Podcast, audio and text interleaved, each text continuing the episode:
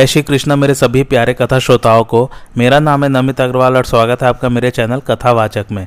द्रोण पर्व चल रहा है और पिछली कथा में हम लोगों ने पढ़ा था चौदवे दिन के रात्रि में युद्ध हो रहा है और घटोत्कच और अश्वत्थामा के बीच में युद्ध हो रहा है। घटोत्कच ने एक अश्नी छोड़ी थी अश्वत्थामा के ऊपर, लेकिन अश्वत्थामा ने उसे पकड़कर वापस घटोत्कच पर छोड़ दिया था। आइए आज की कथा आरंभ करते हैं। अश्वत्थामा का वह पराक्रम देख सब योद्धा उसकी प्रशंसा करने लगे।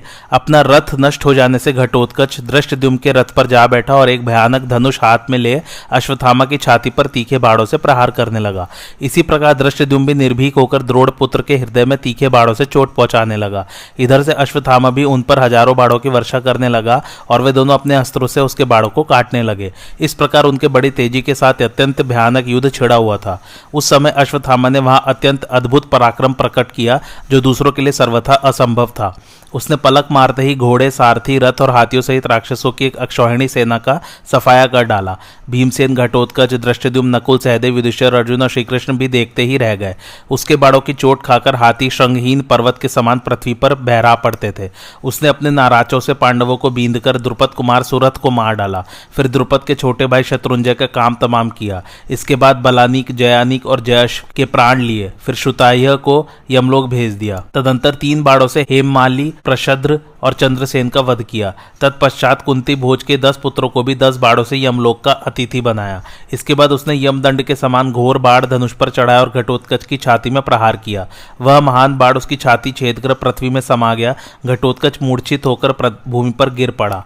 उसे मरकर गिरा हुआ समझकर दृष्टिदुम अश्वथामा के पास से अपना रथ दूर हटा ले गया। युधिष्ठर की सेना के राजा लोग भाग चले। वीरवर अश्वथामा पांडव सेना को परास्त कर सिंह के समान गरजना करने लगा। उस समय अन्य सब लोगों ने तथा आपके पुत्रों ने भी द्रोण कुमार का विशेष सम्मान किया।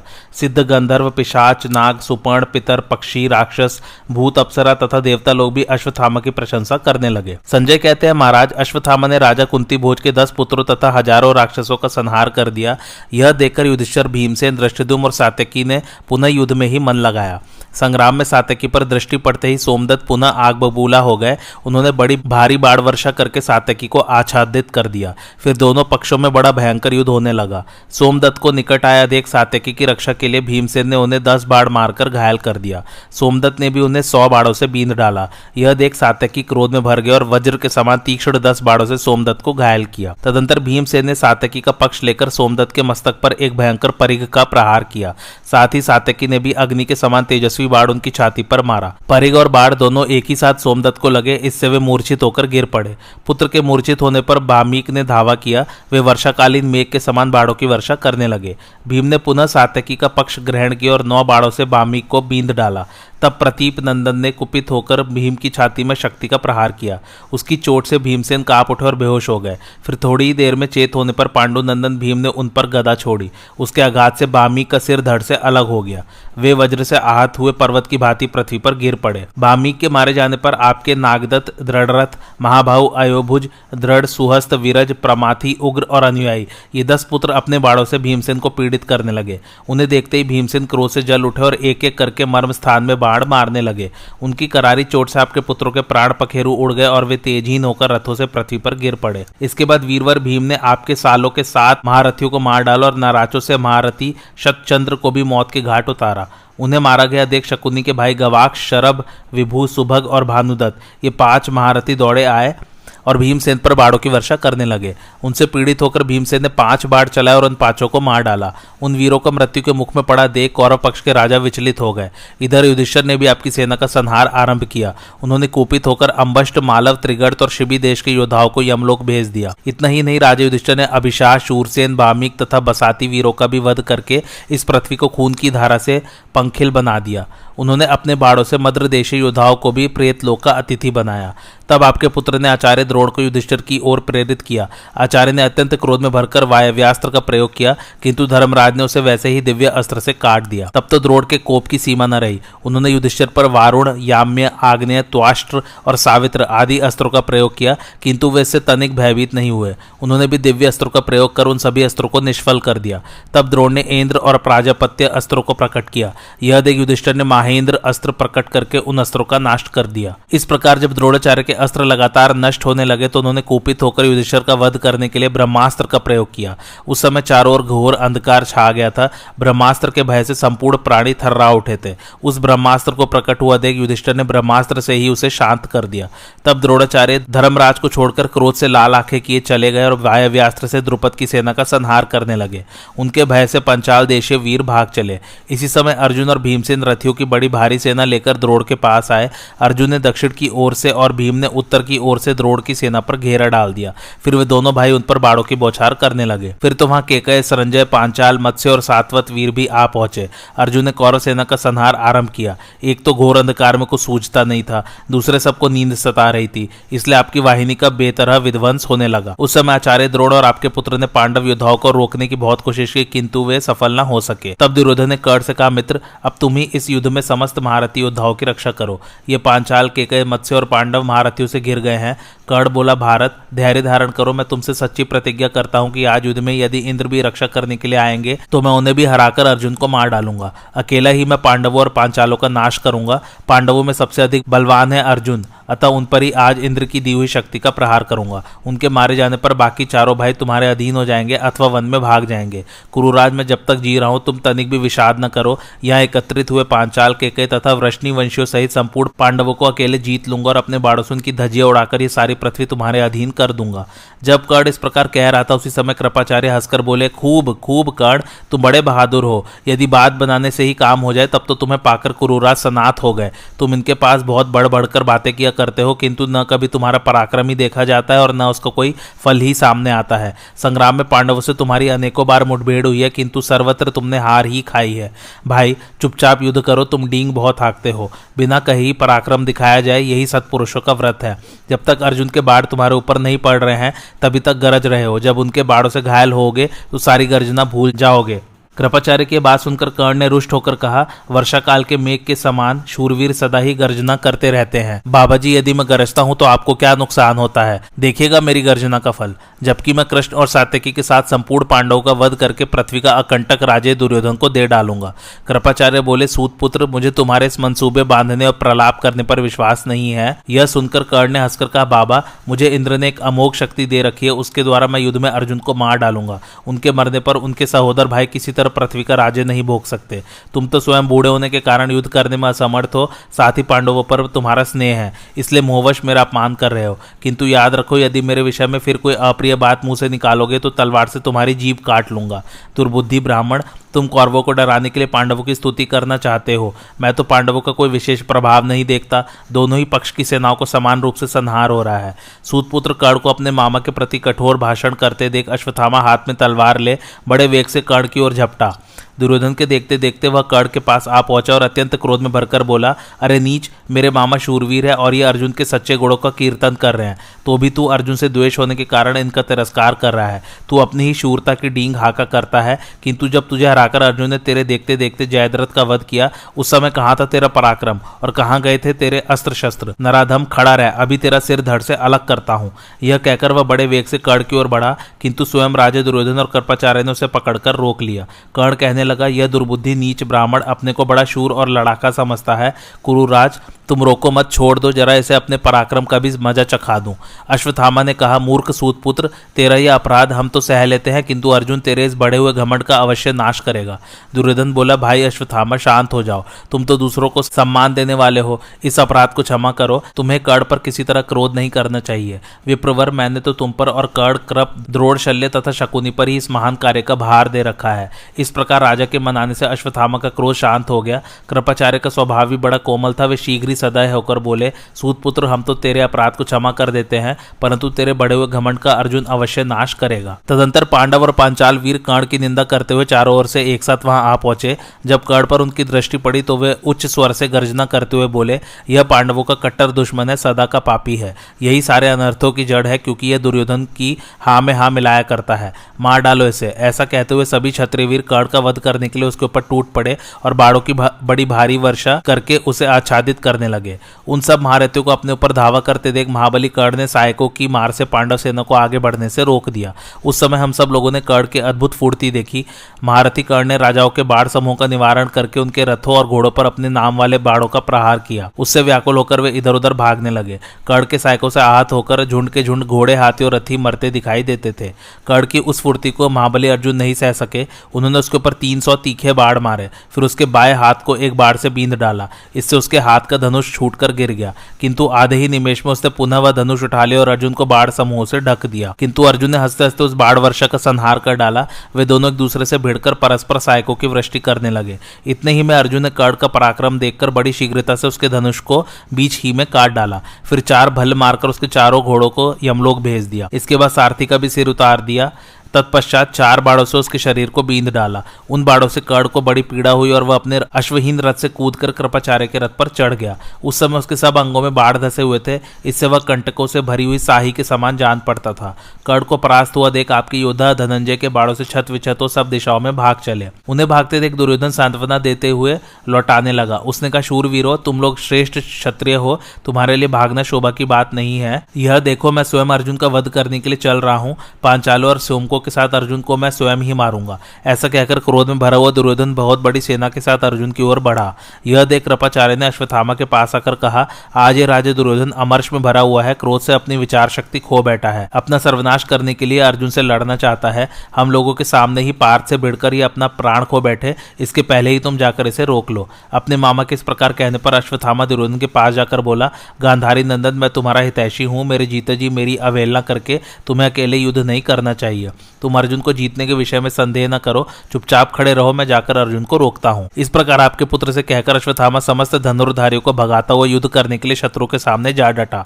उसने केकय और पांचाल राजाओं से पुकार कर कहा, महारथियों, तुम सब लोग एक साथ मुझ पर प्रहार करो। यह सुनकर वे सभी वीर अश्वत्थामा पर अस्त्र शस्त्रों की वृष्टि करने लगे। अश्वत्थामा ने उनके अस्त्रों का निवारण करके पांडवों और दृश्यदुम के सामने ही उनमें से दस वीरों को मार गिराया। अश्वत्थामा की मार पड़ने से पांचाल और सोमक छत्री वहाँ से हटकर इधर उधर सब दिशाओं में भागने लगे। तब दृष्टि ने अश्वत्थामा पर धावा किया और उसे मर्मभेदी सहायकों से बींद डाला।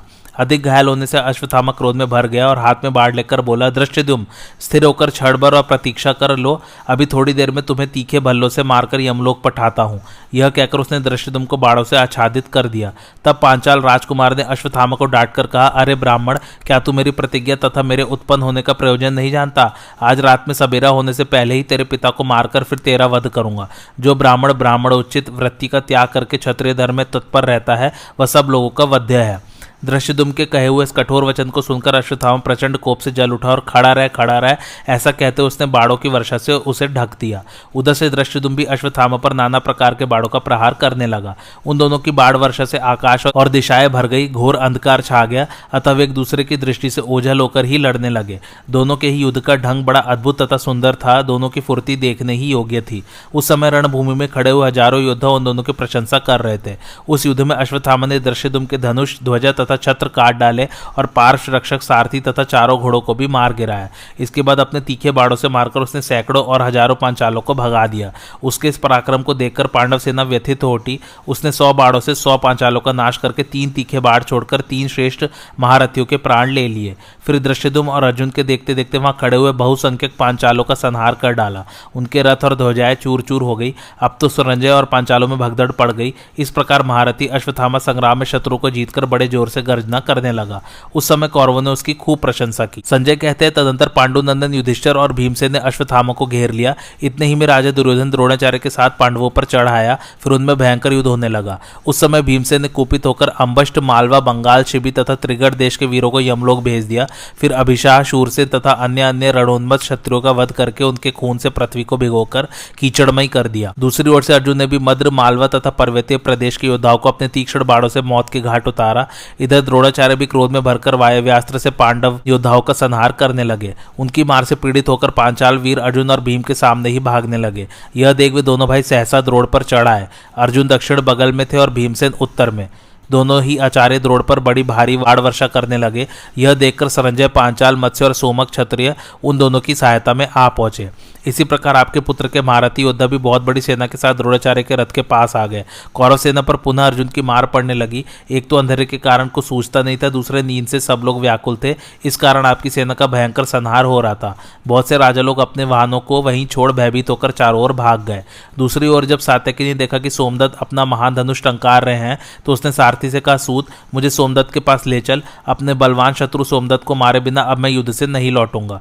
यह सुनकर सारथी ने घोड़े बढ़ाए और सात्यकी को सोमदत्त के पास पहुँचा दिया। उसे आते देख सोमदत्त भी उसका सामना करने को आगे बढ़े। उन्होंने सात्यकी की छाती में साठ बाढ़ मारकर उसे घायल कर दिया। फिर सात्यकी ने भी तीक्ष्ण सहायकों से सोमदत्त को बींद डाला। दोनों ही दोनों के बाड़ों से छत विचत एवं लहू लुहान हो खिले हुए टेसुके के वृक्ष के समान शोभा पाने लगे। इतने ही में महारथी सोमदत्त ने अर्धचंद्राकार बाढ़ मारकर सात्यकी के महान धनुष को काट दिया। फिर उसे पच्चीस बाढ़ों से घायल करके शीघ्रता पूर्वक दस बाढ़ और मारे। तब तक सातकी ने दूसरा धनुष लेकर तुरंत ही सोमदत्त को पाँच बाढ़ों से बींद डाला। फिर उसने मुस्कुराते हुए एक भल मारकर उनकी सोने की ध्वजा काट दी। तब सोमदत्त ने पुनः सातकी को पच्चीस बाढ़ मारे।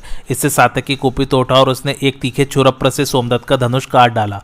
महारथी सोमदत्त ने भी दूसरा धनुष लेकर सायकों की वर्षा से सात्यकी को आच्छादित कर दिया।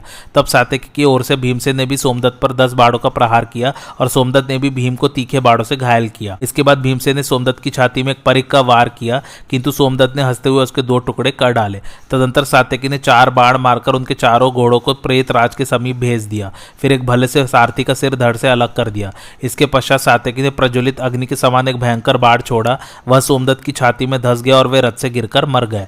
सोमदत्त को मारा गया देख कौरव महारथी बाड़ों की बौछार करते हुए सात्यकी पर टूट पड़े। यह देखकर राजा युधिष्ठर तथा अन्य पांडव प्रबधरक वीरों के साथ बहुत बड़ी सेना लिए द्रोणाचार्य के सैन्य की ओर बढ़ आए। उन्होंने आचार्य के देखते देखते सहायकों की मार से आपकी सेना को भगा दिया। यह देख आचार्य क्रोध से लाल आँखें की युधिष्ठर पर टूट पड़े और उनकी छाती पर उन्होंने सात बाढ़ मारे। तब युधिष्ठर ने भी पाँच बाढ़ों से द्रोणाचार्य को बींद डाला। इसके बाद आचार्य ने युधिष्ठर की ध्वजा और धनुष को काट दिया। युधिष्ठर ने दूसरा धनुष हाथ में लिया और घोड़े, सारथी, ध्वजा एवं रथ सहित आचार्य द्रोड़ पर लगातार एक हज़ार बाढ़ों की वर्षा की। यह एक अद्भुत बात हुई। उनके बाढ़ों के आघात से पीड़ित एवं व्यथित होकर आचार्य दो घड़ी तक रथ की बैठक में मूर्छित भाव से पड़े रहे। फिर जब होश हुआ तो बड़े क्रोध में आकर उन्होंने युधिष्ठिर पर वायव्यास्त्र का प्रयोग किया। किंतु युधिष्ठिर इससे तनिक भी विचलित नहीं हुए। उन्होंने अपने अस्त्र से आचार्य के अस्त्र को शांत कर दिया और उनके धनुष को भी काट डाला। द्रोण ने दूसरा धनुष उठाया, किंतु युधिष्ठिर ने एक तीक्ष्ण बल मारकर उसे भी काट दिया। इसी बीच में भगवान श्री कृष्ण ने युधिष्ठिर से कहा, महाबाहो, मैं आपसे जो कुछ कहता हूँ उसे सुनिए। द्रोणाचार्य से युद्ध न कीजिए, वे युद्ध में सदा आपको पकड़ने का उद्योग करते हैं, अतः उनके साथ आपका युद्ध होना मैं उचित नहीं समझता। जो इनका नाश करने के लिए उत्पन्न हुआ है, वह दृश्य धूमि इनका वध करेगा। आप गुरु से युद्ध करना छोड़, जहाँ राजा दुर्योधन है, वहाँ जाइए। राजा को राजा के साथ ही लड़ाई करनी चाहिए, अतः आप हाथी, घोड़े और रथ की सेना लेकर वहाँ ही जाइए, जहाँ मेरी सहायता से भीमसेन और अर्जुन कौरवों से युद्ध कर रहे हैं। भगवान की बात सुनकर धर्मराज ने थोड़ी देर तक मनी मन विचार किया, फिर तुरंत ही वे जहाँ भीमसेन थे उधर को चल दिया इधर द्रोड़ भी उस रात में पांडव और पांचालों की सेना का संहार करने लगे। धृतराष्ट्र ने पूछा, संजय, पांडवों ने जब हमारी सेना का मंथन कर डाला, सभी सैनिकों के तेज छीड़ कर दिए और सब लोग उस घोर अंधकार में डूब रहे थे, उस समय तुम लोगों ने क्या सोचा? दोनों सेनाओं को प्रकाश कैसे मिला? संजय ने कहा, महाराज दुर्योधन ने सेनापतियों को आगे देकर जो सेना मरने से बच गई थी, उसे व्यूहाकार में खड़ी करवाया। उसमें सबसे आगे थे द्रोड़ और पीछे थे शल्य। अश्वत्थामा कृतवर्मा तथा शकुनी और स्वयं राजे दुर्योधन चारों ओर घूमकर उस रात्रि में सेना की रक्षा कर रहा था। उसने पैदल सैनिकों को आगे दी कि तुम लोग हथियार रख दो और अपने हाथों में जलती हुई मशाले उठा लो। सैनिकों ने प्रसन्नता पूर्वक इस आगे का पालन किया। कौरवों ने प्रत्येक रथ के पास पाँच, हर एक हाथी के पास तीन और एक एक घोड़े के पास एक एक प्रदीप रखा। पैदल सिपाही हाथ में तेल और मशाल लेकर दीप को जलाया करते थे। इस प्रकार क्षणभर में ही आपकी सारी सेना में उजाला हो गया।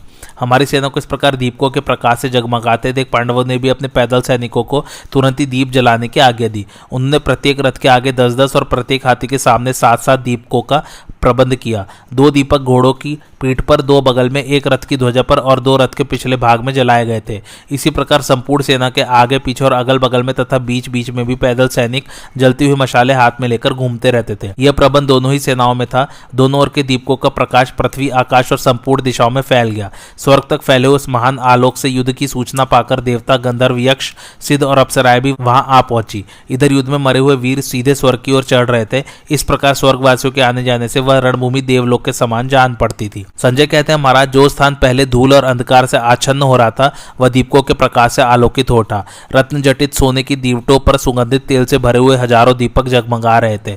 जैसे असंख्य नक्षत्रों से आकाश सुशोभित होता है, उसी प्रकार उन दीप मालाओं से उस रणभूमि की शोभा हो रही थी। उस समय हाथी सवार हाथी सवारों से और घुड़सवार घुड़सवारों से भिड़ गए।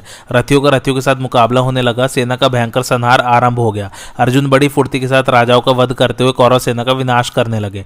धृतराष्ट्र ने पूछा, संजय, जब अर्जुन क्रोध में भरकर दुर्योधन की सेना में घुसे, उस समय उसने क्या करने का विचार किया? कौन कौन वीर अर्जुन का सामना करने के लिए आगे बढ़े? आचार्य द्रोड़ जब युद्ध कर रहे थे, उस समय कौन कौन उनके पृष्ठभाग की रक्षा करते थे?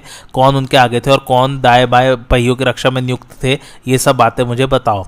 संजय ने कहा, महाराज, उस रात्रि दुर्योधन ने आचार्य द्रोड़ की सलाह लेकर अपने भाइयों तथा कर्ण वृषसेन मद्रराज शल्य दुर्धर्ष दीर्घभाऊ तथा उन सबके अनुचरों से कहा, तुम सब लोग पूर्ण सावधान रहकर पराक्रम करते हुए पीछे रहकर आचार्य द्रोड़ की रक्षा करो। कृतवर्मा दक्षिण पहिए की और शल्य उत्तर वाले पहिए की रक्षा करे। इसके बाद त्रिगढ़ देश के महारथी वीरों में से जो मरने से बचे हुए थे, उन सबको आपके पुत्र ने आचार्य के आगे रहने के आगे दी और कहा, वीरो, आचार्य द्रोड़ बड़ी सावधानी के साथ युद्ध कर रहे हैं। पांडव भी बड़ी तत्परता के साथ उनका सामना करते हैं। अतः अब तुम लोग सावधान रहकर आचार्य के महारथी दृश्यधुम से रक्षा करो। पांडवों की सेना में दृश्यधुम के सिवा और कोई योद्धा मुझे ऐसा नहीं दिखाई देता जो द्रोड़ से लोहा ले सके। अतः इस समय आचार्य की रक्षा ही हमारे लिए सबसे बढ़कर काम है। यह कहकर दुर्योधन ने सेना को युद्ध करने की आज्ञा दी, फिर तो परस्पर विजय पाने की इच्छा से दोनों सेनाओं में घोर संग्राम होने लगा। उस समय अर्जुन कौरव सेना को और कौरव अर्जुन को भांति भांति के अस्त्र शस्त्रों से पीड़ा देने लगे। रात्रि का वह युद्ध इतना भयानक था कि वैसा उसके पहले न कभी देखा गया और न सुना ही गया था। उधर राजा युधिष्ठिर ने पांडवों, पांचालों और सोमकों को आज्ञा दी कि तुम सब लोग द्रोड़ का वध करने के लिए उन पर एक बार की टूट पड़ो। राजा की आज्ञा पाकर वे पांचालों और संजय आदि क्षत्रिय भैरवनाथ करते हुए द्रोड़ पर चढ़ा है उस समय कृतवर्मा ने युधिष्ठर को और भूरी ने सातकी को रोका। सहदेव का कर्ण ने और भीमसेन का दुर्योधन ने सामना किया। शकुनी ने नकुल को आगे बढ़ने से रोका। शिखंडी का कृपाचार्य ने और प्रतिविंध्य का दुशासन ने मुकाबला किया। सैकड़ों प्रकार की माया जानने वाले राक्षस घटोत्कच को अश्वथामा ने रोका। इसी प्रकार द्रोड़ को पकड़ने के लिए आते हुए महारथी द्रुपद का वृषसेन ने सामना किया। मद्रराज शल्य ने विराट का वारण किया। नकुल नंदन शतानीक भी द्रोड़ की ओर बढ़ा आ रहा था। उससे चित्रसेन ने बाढ़ मारकर रोक दिया। महारथी अर्जुन का राक्षसराज अलम्बुश ने मुकाबला किया।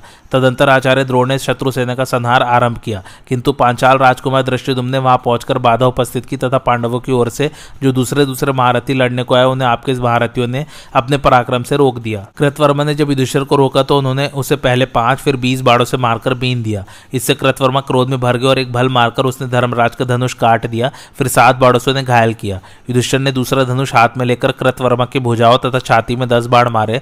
उनकी चोट से वह काप उठा और रोष में भरकर उसने सात बाड़ों से उन्हें खूब घायल किया। तब युधिष्ठर ने उसके धनुष और दस्ताने काट गिराए, फिर उसके ऊपर पाँच तीखे भल्लों से प्रहार किया। वे भल उसका बहुमूल्य कवच छेद कर पृथ्वी में समा गए।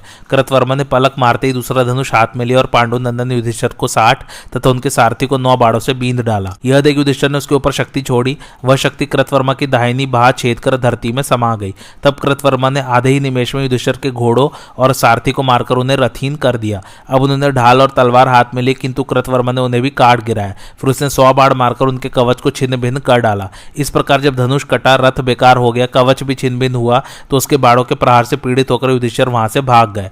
तब कृतवर्मा द्रोणाचार्य के रथ के पहिए की रक्षा करने लगा। महाराज भूरी ने महारथी सातकी का सामना किया।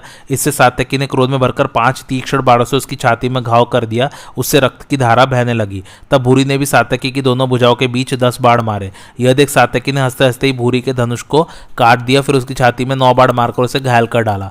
भूरी ने भी दूसरा धनुष लेकर तुरंत बदला लिया। उसने तीन बाड़ों से सातकी को घायल करके भल मारकर उसका धनुष भी काट दिया। अब तो सातकी के क्रोध की सीमा न रही, उसने एक प्रचंड वेग वाली शक्ति से पुनः भूरी की छाती पर प्रहार किया। उस शक्ति ने उसके अंगों को चीर डाला और वह प्राणहीन होकर रथ से नीचे गिर पड़ा।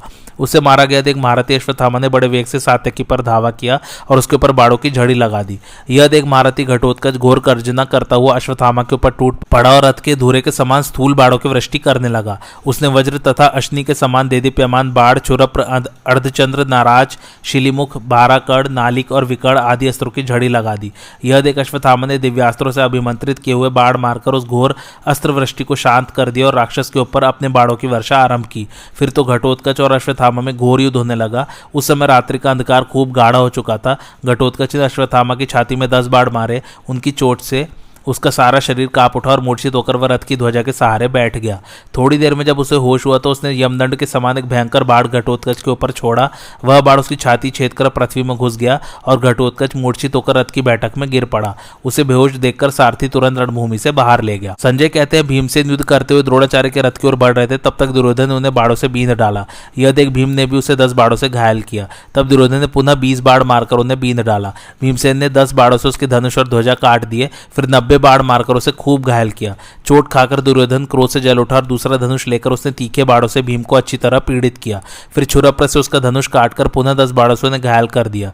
भीम ने दूसरा धनुष लिया, किंतु दुर्योधन ने उसे भी काट डाला। इसी प्रकार तीसरा, चौथा और पांचवा धनुष भी कट गया। जो जो धनुष भीम हाथ में लेते, उस उसको आपका पुत्र काट गिराता था। तब भीम ने दुर्योधन के ऊपर एक शक्ति फेंकी, किंतु उसने उसके भी तीन टुकड़े कर दिए। इसके बाद भीम ने बहुत बड़ी गदा हाथ में ली और बड़े वेग से घुमाकर दुर्योधन के रथ पर फेंकी।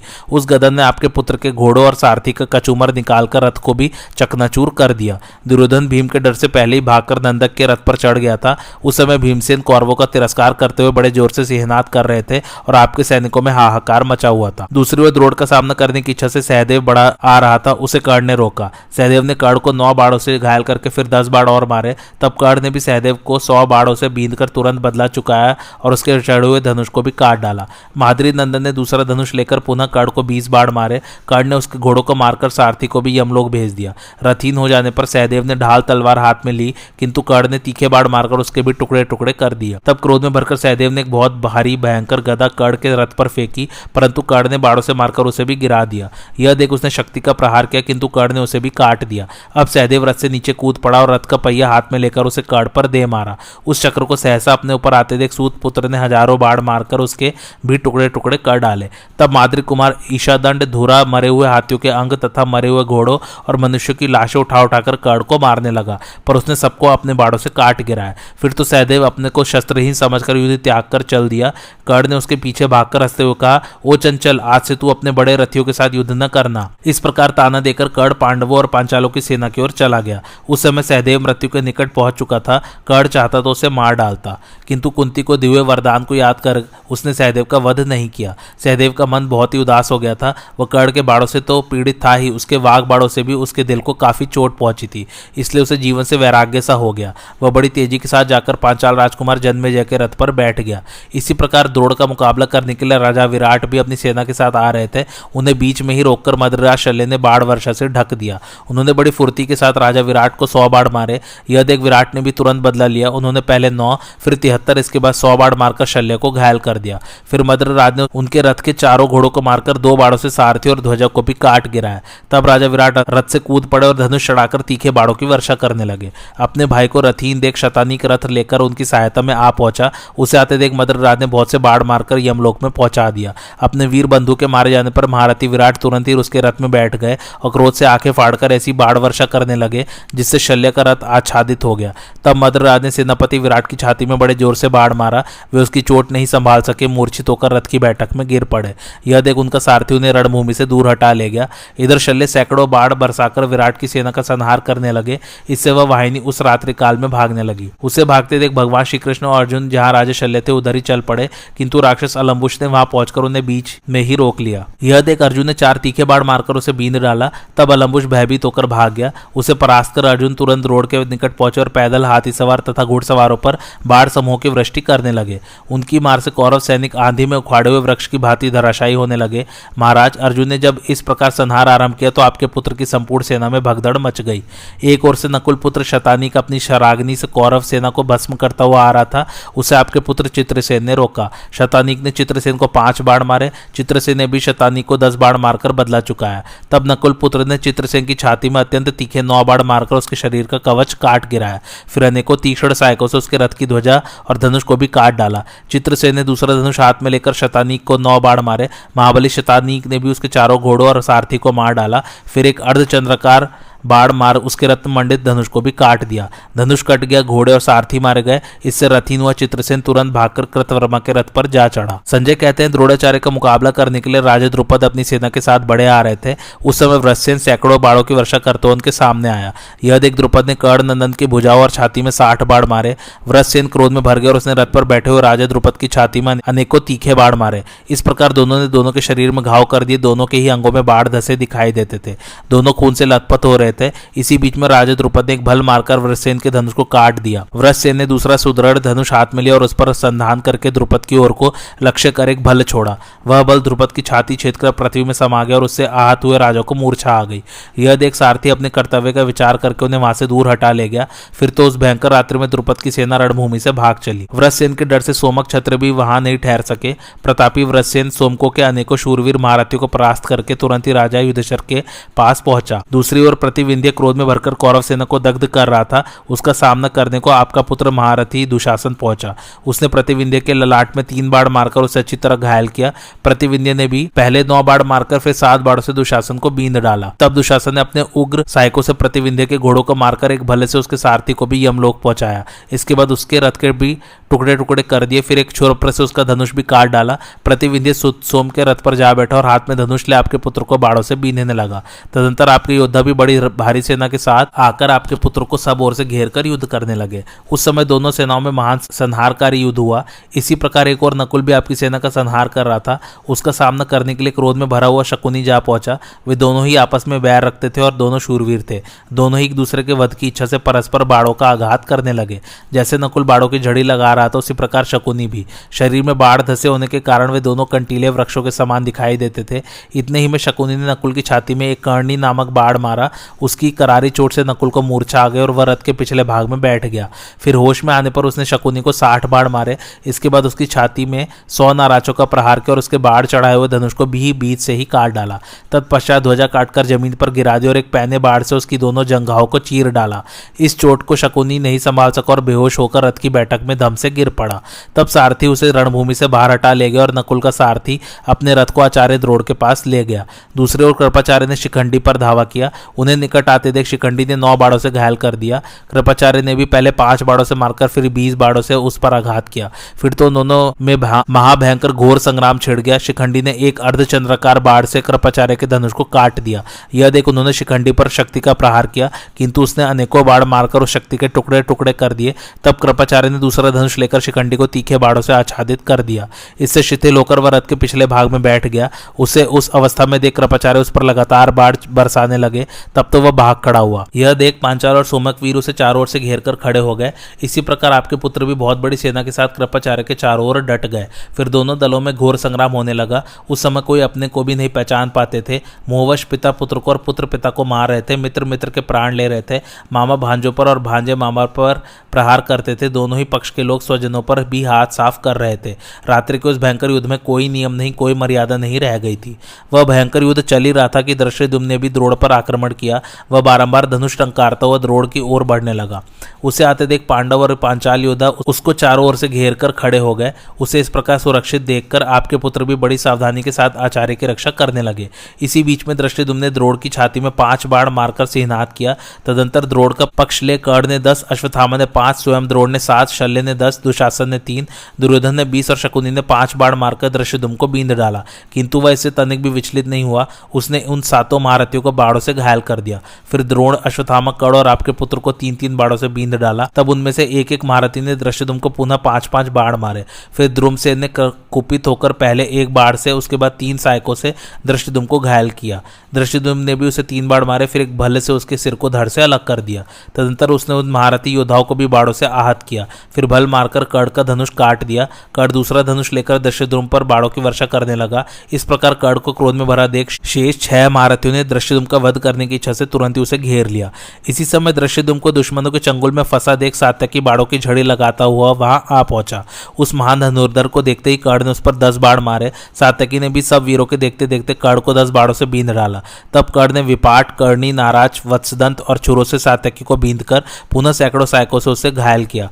उस युद्ध में आपके पुत्र तथा कवचधारी कर्ण भी सात्यकी पर सब ओर से पहने बाड़ों का प्रहार करते थे। किंतु उसने अपने अस्त्रों से सबके बाड़ों का निवारण करके एक बाढ़ से वृषसेन की छाती छेड़ डाली। डाली, उस चोट से मूर्छित होकर व्रतसेन धनुष छोड़ रथ पर गिर पड़ा। फिर तो कर्ण सात्यकी को अपने सहायकों से पीड़ित करने लगा। इसी प्रकार सात्यकी भी बारंबार कर्ण को बीनने लगा। इधर आपके योद्धा सात्यकी को मार डालने की इच्छा से उस पर तीखे बाड़ों की वृष्टि करने लगे। यह देख उसने उग्र बाड़ों से शत्रु के शीश काटने आरंभ किए। जब वह आपके वीरों का वध करने लगा, उस समय उनका करुण क्रंदन प्रेतों की चीतकार के समान सुनाई पड़ता था। उस आर्थ कोलाहल से सारी रणभूमि गूंज रही थी, जिससे वह रात बड़ी डरावनी मालूम होती थी। दुर्योधन ने देखा सात्यकी के बाड़ों से पीड़ित होकर मेरी संपूर्ण सेना इधर उधर भाग रही है। उसने बड़े ज़ोर से आर्तनाद भी सुना। तब सारथी से कहा, जहाँ यह कोलाहल हो रहा है, वहीं मेरा रथ ले चल। उसके आगे पाते ही सारथी ने घोड़ों को सात्यकी के रथ की ओर हाक दिया, जो ही दुर्योधन निकट पहुँचा, सात्यकी ने बारह बाड़ों से उसे बींद डाला। दुर्योधन ने भी कुपित होकर सात्यकी को दस बाड़ों से घायल किया। तब सात्यकी ने आपके पुत्र की छाती में अस्सी बाढ़ मारे, फिर उसके घोड़ों को यमलोक पठाया। तत्पश्चात तुरंत ही सारथी को भी मार गिराया। इसके बाद एक भल मारकर उसके धनुष को भी काट डाला। रथ और धनुष से हीन हो जाने पर दुर्योधन शीघ्र ही रथवर्मा के रथ पर चढ़ गया। इस प्रकार जब दुर्योधन ने परास्त होकर पीठ दिखा दी तो सात्यकी आधी बात में अपने बाड़ों से पुनः आपकी सेना को खदेड़ने लगा। दूसरी ओर शकुनी ने हज़ारों रथी, हाथी सवार और घुड़सवारों की सेना से अर्जुन के चारों ओर घेरा डाल दिया और उन पर नाना प्रकार के अस्त्र शस्त्रों की वर्षा आरंभ कर दी। वे सभी क्षत्रिय योद्धा काल की प्रेरणा से महान अस्त्र शस्त्रों की वृष्टि करते हुए अर्जुन के साथ युद्ध करने लगे। अर्जुन ने महान संहार मचाते हुए उन हज़ारों रथ हाथी और घोड़ों की सेना को आगे बढ़ने से रोक दिया। तब शकुनी ने हँसते हँसते अर्जुन को तीखे बाड़ों से बीन डाला और सौ बाड़ों से उसके महान रथ की प्रगति भी रोक दी। अर्जुन ने भी शकुनी को बीस तथा अन्य महारथियों को तीन तीन बाढ़ मारे। फिर शकुनी का धनुष काटकर उसके चारों घोड़ों को यमलोक भेज दिया। तब वो उस रथ से उतरकर उलूक के रथ पर जा चढ़ा। एक ही रथ पर बैठे हुए दोनों महारथी पिता पुत्र अर्जुन पर बाड़ों की झड़ी लगाने लगे। अर्जुन भी उन दोनों को तीखे बाड़ों से घायल कर सैकड़ों और हज़ारों सैकों की मार से आपकी सेना को खदेड़ने लगे। उस समय सब सेना तितर बितर होकर चारों दिशाओं में भागने लगी। इस प्रकार उस युद्ध में आपकी सेना पर विजय पाकर श्रीकृष्ण और अर्जुन बहुत प्रसन्न हो शंख बजाने लगे। उधर दृष्टुम ने तीन बाड़ों से आचार्य द्रोड़ को बींद डाला और उनके धनुष की प्रत्यंचा काट दी। द्रोड़ ने उस धनुष को रख दिया और दूसरा हाथ में लेकर दृश्यदुम को सात तथा उसके सारथी को पाँच बाण मारे, किंतु दृश्यदुम ने अपने बाड़ों से उन सब अस्त्रों का निवारण कर दिया और कौरव सेना का संहार करने लगा। देखते देखते रणभूमि में रुद्र की नदी बहने लगी। इस प्रकार आपकी सेना की पराजय करके दृष्टिदुम तथा शिखंडी ने अपने अपने शंख बजाए। संजय कहते हैं, महाराज, जब दुर्योधन ने देखा कि पांडव मेरी सेना का विध्वंस कर रहे और वह भागी जा रही है तो उसे बड़ा क्रोध हुआ। वह सहसा द्रोणाचार्य और कर्ण के पास पहुँचा और अमर्श में भरकर कहने लगा, इस समय पांडव की सेना मेरी वाहिनी का विध्वंस कर रही है और आप दोनों से जीतने में समर्थ होकर भी असमर्थ की भांति तमाशा देखते हैं। यदि आप मुझे त्याग देना न चाहते हो तो अब भी अपने योग्य पराक्रम करके युद्ध कीजिए। यह उपालंब सुनकर वे दोनों वीर पांडवों का सामना करने के लिए बढ़े। इसी प्रकार पांडव भी अपनी सेना के साथ बारंबार गर्जना करते हुए उन दोनों पर टूट पड़े। इस समय द्रोणाचार्य ने क्रोध में भरकर दस बाड़ों से सातिक्य को बींद डाला। साथ ही कर्ण ने दस, आपके पुत्र ने सात वृषसेन ने दस और शकुनी ने सात बाण मारे। उधर द्रोणाचार्य को पांडव सेना का संहार करते देख सोमक क्षत्रिय तुरंत वहाँ पहुँचे और सब ओर से द्रोणाचार्य पर बाढ़ बरसाने लगे। आचार्य द्रोड़ भी चारों ओर बाड़ों की झड़ी लगाकर क्षत्रियों के प्राण लेने लगे। उनकी मार से पीड़ित हो पांचाल योद्धा एक दूसरे की ओर देखकर आड़ चीतकार मचा रहे थे। कोई पिता को छोड़कर भागे, कोई पुत्रों को। किसी को अपने सगे भाई मामा और भांजों की भी सुध न रही। मित्र संबंधी और बधु बांधवों को छोड़कर सब लोग तेज़ी के साथ भाग चले। सबको अपने अपने प्राणों की लगी हुई थी। श्री कृष्ण अर्जुन, भीमसेन, युधिष्ठर तथा नकुल सहदेव देखते ही रह गए और उनकी सेना द्रोण के प्रहार से पीड़ित हो, जलती हुई हज़ारों मसाले फेंक फेंक कर उस रात में भाग चली। सब और अंधकार का राज्य था कुछ भी सूझ नहीं पड़ता था। केवल कौरव सेना के दीपकों के प्रकाश से शत्रु भागते दिखाई देते थे। महारथी द्रोड़ कड़ भागती सेना को भी पीछे से बाढ़ बरसाकर मार रहे थे। यह सब देखकर भगवान श्री कृष्ण का अर्जुन द्रोणाकर्ण ने दृश्यदुम सात्यकी को तथा संपूर्ण पांचाल योद्धाओं को भी अपने बाढ़ों से अत्यंत घायल कर डाला है। इनकी बाढ़ वर्षा से तुम्हारे महारथियों के पैर उखड़ गए हैं। अब सेना रोकने से भी नहीं रुकती। अर्जुन से इस प्रकार कहने के पश्चात भगवान श्री कृष्ण और अर्जुन दोनों ने सैनिकों से कहा, पांडव सेना के शूरवीर हो। तुम भयभीत होकर भागो मत। भय को अपने हृदय से निकाल दो। हम लोग अभी व्यू रचकर द्रोणाकर्ण को दंड देने का प्रयत्न करते हैं। श्री कृष्ण और अर्जुन इस प्रकार बात कर ही रहे थे कि भयंकर कर्म करने वाले भीमसेन अपनी सेना को लौटाकर शीघ्र ही वहाँ आ पहुँचे। उन्हें आते थे जनार्दन ने पुनः अर्जुन से कहा पांडु नंदन यह देखो, सोमक और पांचाल योद्धाओं को साथ ले भीमसेन बड़े वेग से द्रोण और कर्ण की ओर बढ़े जा रहे हैं। अब सेना को धैर्य बंधाने के लिए तुम भी इनके साथ होकर युद्ध करो। तदंतर अर्जुन और श्रीकृष्ण द्रोण और कर्ण के पास जाकर सेना के अग्रभाग में खड़े हो गए। फिर युद्धेश्वर की बड़ी भारी सेना भी लौट आई। द्रोण और कर्ण ने पुनः शत्रु का संहार आरंभ किया। दोनों ओर की सेनाओं में घमासान युद्ध होने लगा। उस समय आपके सैनिक भी हाथों से मसाले फेंक फेंक कर उद्मत की भांति पांडवों के साथ युद्ध करने लगे। चारों ओर अंधकार और धूल छा रही थी। जैसे स्वयंवर में राजा लोग अपना नाम बोलकर परिचय देते हैं। उसी प्रकार वहाँ प्रहार करने वाले योद्धाओं के मुख से उनके नाम सुनाई पड़ते थे। जहाँ जहाँ दीपक का प्रकाश दिखाई देता, वहाँ वहाँ लड़ाकू सैनिक पतंगों की भांति टूट पड़ते थे। इस प्रकार युद्ध करते करते उस महारात्रि का अंधकार बहुत घना हो गया। तत्पश्चात कर्ण ने दृष्टिदुम की छाती में दस मर्मभेदी बाड़ों का प्रहार किया। दृष्टिदुम ने भी कर्ण को दस बाड़ों से बीन तुरंत ही बदला चुकाया। इस प्रकार वे दोनों एक दूसरे को सहायकों से बीनने लगे। थोड़ी देर में कर्ण ने दृष्टिदुम के घोड़ों को मारकर उसके सारथी को घायल किया। फिर तीखे बाड़ों से उसका धनुष काटकर एक भले से सारथी को भी मार गिराया। तब दृष्टिदुम ने एक भयंकर परीख के प्रहार से कर्ण के घोड़ों को पीस डाला, फिर पैदल ही युधिष्ठर की सेना में जाकर सहदेव के रथ पर बैठ गया। इधर कर्ण के सारथी ने उसके रथ में नए घोड़े जोत दिए। अब कर्ण पुनः पांचाल महारथियों को अपने बाड़ों से पीड़ित करने लगा। अतः वह सेना भयभीत होकर रड से भाग चली। उस समय पांचाल और संजय इतने डर गए थे कि पत्ता खड़कने पर भी उन्हें कर्ण के आ जाने का संदेह हो जाता था। कड़ उस भागती हुई सेना को भी पीछे से बाढ़ मारकर खदेड़ रहा था। अपनी सेना को भागते देख राजा भी पलायन करने का विचार करके अर्जुन से बोले, धनंजय, तुम ही जिनके बंधु एवं सहायक को उन हमारे सैनिकों का यह आर्तना निरंतर सुनाई दे रहा है, ये कड़ के बाढ़ों से पीड़ित हो रहे हैं। अब इस समय कड़ का वध करने के संबंध में जो कुछ भी कर्तव्य हो, उसे करो।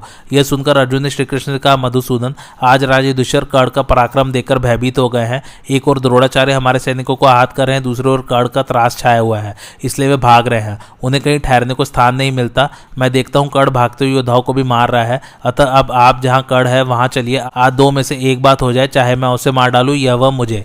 भगवान श्री कृष्ण बोले, अर्जुन, तुमको और राक्षस घटोत्कच को छोड़कर दूसरा कोई ऐसा नहीं है जो कड़ से लोहा ले सके। किंतु उसके साथ तुम्हारा युद्ध हो, इसके लिए अभी समय नहीं आया कारण, उसके पास इंद्र की दी हुई एक देदीप्यमान शक्ति है, जो उसने केवल तुम्हारे लिए ही रख छोड़ी है। मेरे विचार से समय महाबली घटोत्कच ही कड़ का सामना करने जाए। उसके पास दिव्य, राक्षस और आसुर, तीनों प्रकार के अस्त्र है अथवा अवश्य संग्राम में कड़ पर विजयी होगा। श्री कृष्ण के ऐसा कहने पर अर्जुन ने घटोत्कच को बुलवाया।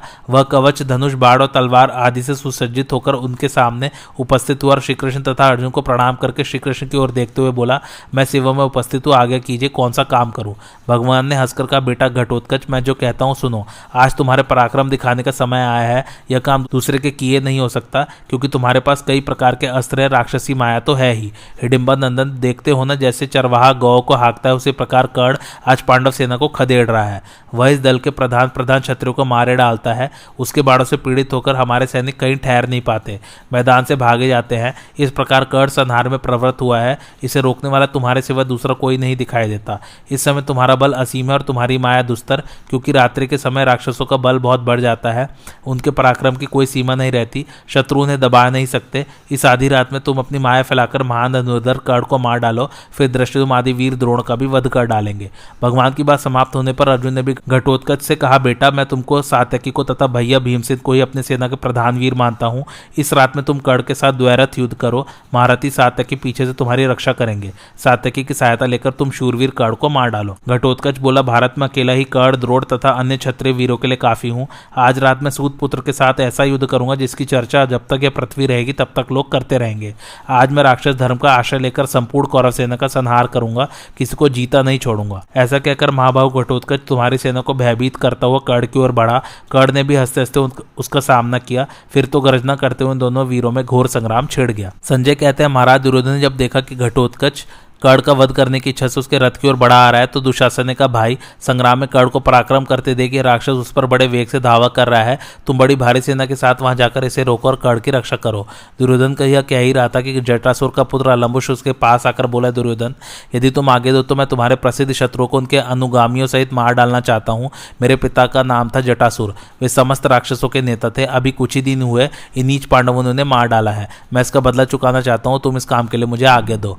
यह सुनकर दुर्योधन को बड़ी प्रसन्नता हुई। उसने कहा, लंबुश, शत्रु को जीतने के लिए तो द्रोण और कड़ आदि के साथ मैं ही बहुत हूँ। तुम तो मेरी आगे से क्रूर कर्म करने वाले घटोत्कच का ही नाश करो। तथास्तु कहकर अलम्बुश ने घटोत्कच को युद्ध के लिए ललकारा और उसके ऊपर नाना प्रकार के शस्त्रों की वर्षा आरंभ कर दी। किंतु घटोत्कच अकेला ही अलम्बुश कड़ और कौरवों की दुस्तर सेना को रोने लगा। उसकी माया का बल देखकर अलम्बुश ने घटोत्कच पर नाना प्रकार के सायको समूह की झड़ी लगा दी और अपने बाड़ों से पांडव सेना को मार भगाया। इसी प्रकार घटोत्कच के बाड़ों से छत विचत होकर आपकी सेना भी हज़ारों मसाले फेंक फेंक कर भागने लगी। ये अलम्बुश से जो युद्ध कर रहे हैं घटोत्कच, ये दूसरे अलम्बुश है। पहले एक अलम्बुश को उन्होंने मारा था, वो अलग थे।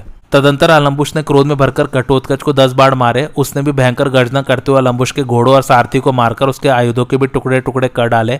फिर तो अलम्बुश क्रोध में भर गया और उसने घटोत्कच को बड़े ज़ोर से मुक्का मारा। मुक्के की चोट से घटोत्कच काप उठा। फिर उसने भी अलम्बुश को मुक्के से मारा और उसे भूमि पर पटक कर दोनों कोहनियों से रगड़ने लगा। अलम्बुश ने किसी प्रकार अपने को घटोत्कच के चंगोल से छुड़ाया और उसे भी ज़मीन पर पटक कर रोष के साथ रगड़ना आरंभ किया। इस प्रकार दोनों महाकाय राक्षस गरजते हुए लड़ रहे थे। उनमें बड़ा रोमांचकारी युद्ध हो रहा था। वे दोनों बड़े पराक्रमी और मायावी थे और मायाबल में एक दूसरे से अपनी विशेषता दिखाते हुए युद्ध कर रहे थे। एक आग बनकर प्रकट होता तो दूसरा समुद्र। एक को नाग बनते देख दूसरा गरुण हो जाता। इसी प्रकार कभी मेघ और कभी आंधी, कभी पर्वत और वज्र तथा कभी हाथी और सिंह बनकर प्रकट होते थे। एक सूर्य का रूप बनाता तो दूसरा राहु बनकर उसको ग्रसने आ जाता। इस तरह एक दूसरे को मार डालने की इच्छा से दोनों ही सैकड़ों मायाओं की सृष्टि करते थे। उनकी युद्ध का ढंग बड़ा ही विचित्र था।